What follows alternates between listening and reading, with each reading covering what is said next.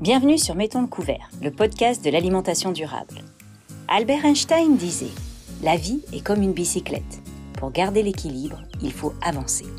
L'équilibre, c'est le sujet de cette nouvelle chronique présentée par Géraldine Aignon, fondatrice d'Olka, qui propose des conseils en alimentation et santé durable. Alors, pour avancer vers une alimentation durable et apprendre à mieux gérer notre équilibre, tendez l'oreille. Bonne écoute Bonjour à toutes et à tous. Aujourd'hui, nous allons parler de l'équilibre alimentaire.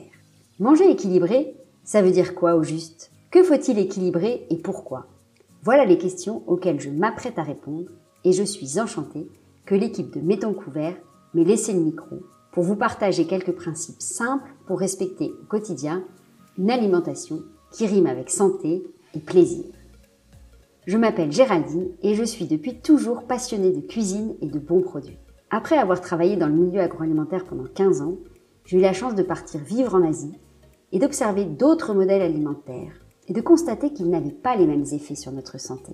Curieuse de comprendre le véritable impact de notre alimentation sur notre corps, je me suis alors formée grâce à l'Institut SIM à l'alimentation santé durable. Aujourd'hui, j'ai à cœur de promouvoir par différents biais une alimentation saine équilibrée, complète et durable. Voilà pourquoi je suis une abonnée de la première heure de Mettons le couvert. Nous partageons la même vision de l'alimentation. Pourquoi est-ce intéressant de se parler d'équilibre alimentaire? Parce que l'évolution, ces dernières décennies de nos modes de vie et de notre assiette, a entraîné de grands déséquilibres avec des conséquences néfastes pour notre santé. Heureusement, il existe des moyens simples de corriger ces déséquilibres alimentaires au quotidien. L'équilibre se joue à différents niveaux, on peut parler de l'équilibre global des repas, la façon dont il faut composer ses menus, de l'équilibre entre les produits végétaux, les produits animaux, les produits bruts, les produits ultra transformés. Le choix des produits est tellement vaste aujourd'hui. On peut aussi parler de l'équilibre au quotidien, à quel moment manger tel ou tel aliment? Tous ces équilibres impactent notre santé et notre bien-être, bien sûr. Mais aujourd'hui, je vais vous parler de l'équilibre de certains nutriments, ou plutôt des déséquilibres que je rencontre souvent et qui sont assez représentatives des enjeux de notre alimentation moderne. J'ai donc choisi d'aborder avec vous trois déséquilibres. Le premier va concerner les lipides, c'est-à-dire le gras qu'on met dans nos assiettes. Le deuxième parlera du sel. Et enfin, le dernier équilibre concernera le sucre, ou plutôt les sucres. Je vais partager avec vous quelques astuces que j'utilise tous les jours ou que je conseille aux personnes avec qui je travaille pour améliorer quotidiennement leurs assiettes. Alors, rentrons dans le vif du sujet avec le premier équilibre, celui du gras. Le gras a souvent mauvaise presse, surtout quand on veut perdre du poids. Pourtant, le gras, c'est la vie. C'est notamment notre réserve d'énergie. Le gras est une grande famille de nutriments appelés lipides. Ils sont indispensables aux membranes de nos cellules, au transport de certaines vitamines et certains acides gras particuliers, dont vous avez certainement entendu parler, les oméga 3, sont essentiels au bon fonctionnement de notre cerveau et de notre cœur notamment. Alors, Comment manger mieux gras? Eh bien, Pour diminuer les risques de maladies cardiovasculaires, il est fortement recommandé de limiter sa consommation en graisses saturées. Ce sont des graisses solides à température ambiante, dominantes dans les viandes, la charcuterie, les graisses de palme ou de coco. En parallèle, il faudrait augmenter sa consommation de graisses riches en oméga 3, élément très protecteur, et rééquilibrer le rapport entre oméga 3 et oméga 6, car notre alimentation moderne déséquilibre fortement ce rapport. Les oméga 6 consommés en grande quantité augmentent l'inflammation dans notre corps. On retrouve notamment ces oméga 6 dans l'huile de tournesol ou l'huile de pépin de raisin. Concrètement, qu'est-ce que ça signifie dans nos assiettes? Que faut-il ajouter pour augmenter ces apports en oméga 3 Première astuce, ajoutez dans votre placard une bouteille d'huile de colza, de préférence bio. Elle est riche en oméga 3 et aussi en vitamine E. C'est une huile pratique qu'on peut utiliser au quotidien en vinaigrette mais aussi pour cuire des aliments jusqu'à 180 degrés. D'autres huiles contiennent aussi des oméga 3, comme l'huile de lin ou l'huile de cameline, mais attention à ne les utiliser qu'en vinaigrette et à bien les conserver dans son réfrigérateur. Deuxième astuce, manger quelques noix tous les jours, celles dont on casse la coque pour la déguster. C'est une autre source d'oméga 3 végétal. Les œufs sont aussi une excellente source d'oméga 3, notamment ceux des poules qui ont été nourries avec des graines de lin, elles-mêmes riches en oméga 3.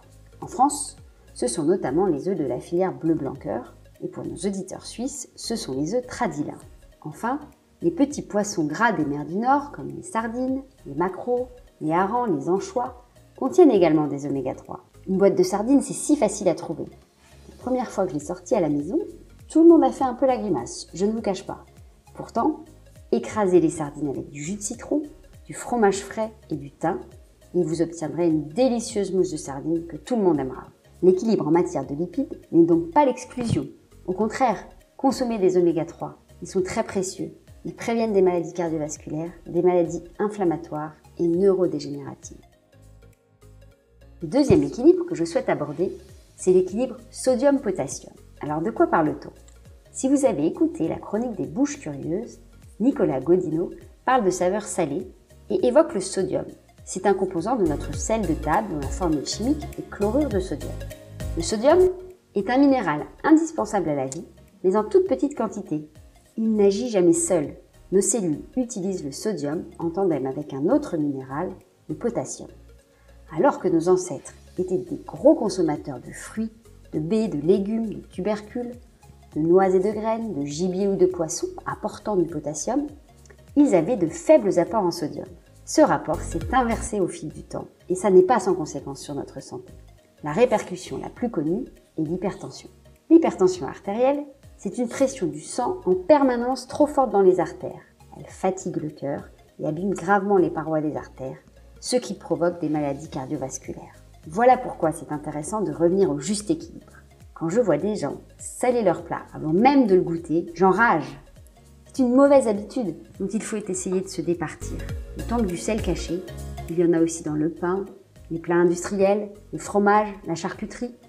Alors concrètement, qu'est-ce que ça signifie dans nos assiettes? Comment diminuer nos apports en sel? La première astuce, si vous voulez relever un plat, c'est d'y ajouter des épices cumin, gingembre, curcuma, cannelle par exemple, ou des herbes aromatiques comme la menthe, le thym, le romarin. Vous verrez que vous ne pourrez plus vous en passer. Deuxième chose pour diminuer sa consommation de sel est de limiter l'achat de plats ou sauces industrielles, de conserves, de charcuterie. Et si vous en achetez, cherchez celui qui contient le moins de sel. La quantité de sel est obligatoirement écrite sur les étiquettes alimentaires. En parallèle, n'oublions pas d'augmenter nos apports en potassium c'est-à-dire de manger plus de végétaux, des légumes tous les jours en quantité abondante, variés, de toutes les couleurs, de proximité et bio si possible. Des légumes secs aussi, lentilles, pois chiches, pois cassés, haricots rouges ou blancs, des fèves. Cette grande famille des légumineuses est à réinviter dans nos assiettes. Enfin, le dernier équilibre dont j'aimerais vous parler concerne les sucres. Quand on parle de sucre, on parle d'une grande famille qui s'appelle les glucides mais aussi sont très importants, car ils servent de carburant à notre organisme. Ils apportent de l'énergie à nos cellules. Les glucides sont divisés en deux familles, les glucides simples et les glucides complexes. Les glucides simples sont constitués de petites molécules que vous connaissez certainement. Il y a par exemple le glucose, qu'on retrouve dans le sucre de table, le fructose, qu'on trouve dans les fruits, ou le lactose, qui est le sucre du lait. Ces sucres apportent une saveur sucrée, tandis que les glucides complexes sont des grosses molécules qui n'apportent pas de saveur sucrée. On les trouve essentiellement sous forme d'amidon et de fibres dans le pain, les pâtes, les pommes de terre, les céréales telles que le riz, le blé, le quinoa, le maïs et aussi dans les légumineuses. Pourquoi est-ce intéressant de comprendre la différence entre ces deux types de glucides? Parce qu'ils n'ont pas du tout les mêmes effets sur notre organisme. Ils agissent différemment sur la glycémie, c'est-à-dire le taux de sucre dans le sang. Certains glucides vont faire augmenter plus rapidement que d'autres la glycémie. Ainsi, chaque aliment a ce qu'on appelle un index glycémique. Plus l'index glycémique d'un aliment est élevé, plus le taux de sucre dans le sang va augmenter rapidement après absorption de cet aliment. Des variations répétées de glycémie entraînent une fatigue chronique et peuvent aussi provoquer d'autres problèmes, notamment un diabète de type 2. Trop de glucose stocké favorise aussi le surpoids, voire l'obésité. Aujourd'hui, nous consommons en excès des produits à index glycémique élevé comme les biscuits, le pain blanc, les pâtes, le riz blanc, et bien sûr les sucreries en tout genre. Alors concrètement, qu'est-ce que ça signifie dans nos assiettes? Quels glucides privilégier? Bien au quotidien, pensons à cuisiner des aliments à index glycémique faible, c'est-à-dire les légumineuses, les céréales complètes, comme les pâtes complètes, le riz complet, le pain complet, et bien sûr les fruits et légumes entiers. Et j'insiste bien sur le mot entier, car une pomme n'a pas le même index glycémique qu'un jus de pomme. La pomme entière, à croquer, contient encore des fibres tandis que le jus en a été dépourvu. La présence de fibres dans un repas permet de diminuer la charge glycémique globale du repas. Plus les produits sont bruts et peu transformés, plus vous bénéficierez de ces fibres. Surtout, ne révolutionnez pas votre cuisine d'un seul coup. Choisissez déjà un ou deux éléments qui vous semblent faciles à mettre en place. Ajoutez de l'huile de colza et des boîtes de sardines dans vos placards. Ou cherchez les œufs oméga 3 autour de chez vous. Pensez à goûter le plat avant de le saler automatiquement. Et soyez créatif avec les épices. Ou bien, mettez en place une journée veggie une fois par semaine. Pas à pas, on peut opérer des petits changements dans ses habitudes. Et si l'équilibre alimentaire est très important, celui du mode de vie l'est tout autant. Hydratation, activité physique, tabac, exposition aux toxiques, autant de sujets abordés avec mes clients. Tout se répercute sur notre bien-être. Et même si parfois l'équilibre pour améliorer sa santé globale demande des efforts, les résultats sont toujours satisfaisants. Et oui, le programme est bien vaste. Alors si vous voulez en parler avec moi, je serai ravie de vous aider à retrouver un bon équilibre alimentaire, une assiette savoureuse et un mode de vie sain qui optimise votre capital santé et votre bien-être. Vous pouvez découvrir mes services sur mon site internet www.olca-conseil.fr et me suivre sur Instagram olka underscore conseil. Mille merci encore à toute l'équipe de Mettons le couvert de m'avoir laissé le micro et à bientôt. Voici la fin de cette chronique qui en quelques minutes vous a j'espère fait avancer vers un plus grand équilibre. Nous remercions chaleureusement Géraldine Aignon et nous avons hâte de remettre le couvert bientôt avec de nouveaux acteurs engagés. Si cette chronique t'a inspiré, nous t'encourageons à la partager autour de toi et à nous laisser une note 5 étoiles ou un commentaire sur nos plateformes Instagram, Facebook, LinkedIn et YouTube. Tu peux aussi rejoindre notre association en nous contactant à mettonslecouvert à gmail.com. Merci encore pour ton écoute et ton soutien. Et continuons à planter notre fourchette en conscience pour une alimentation durable.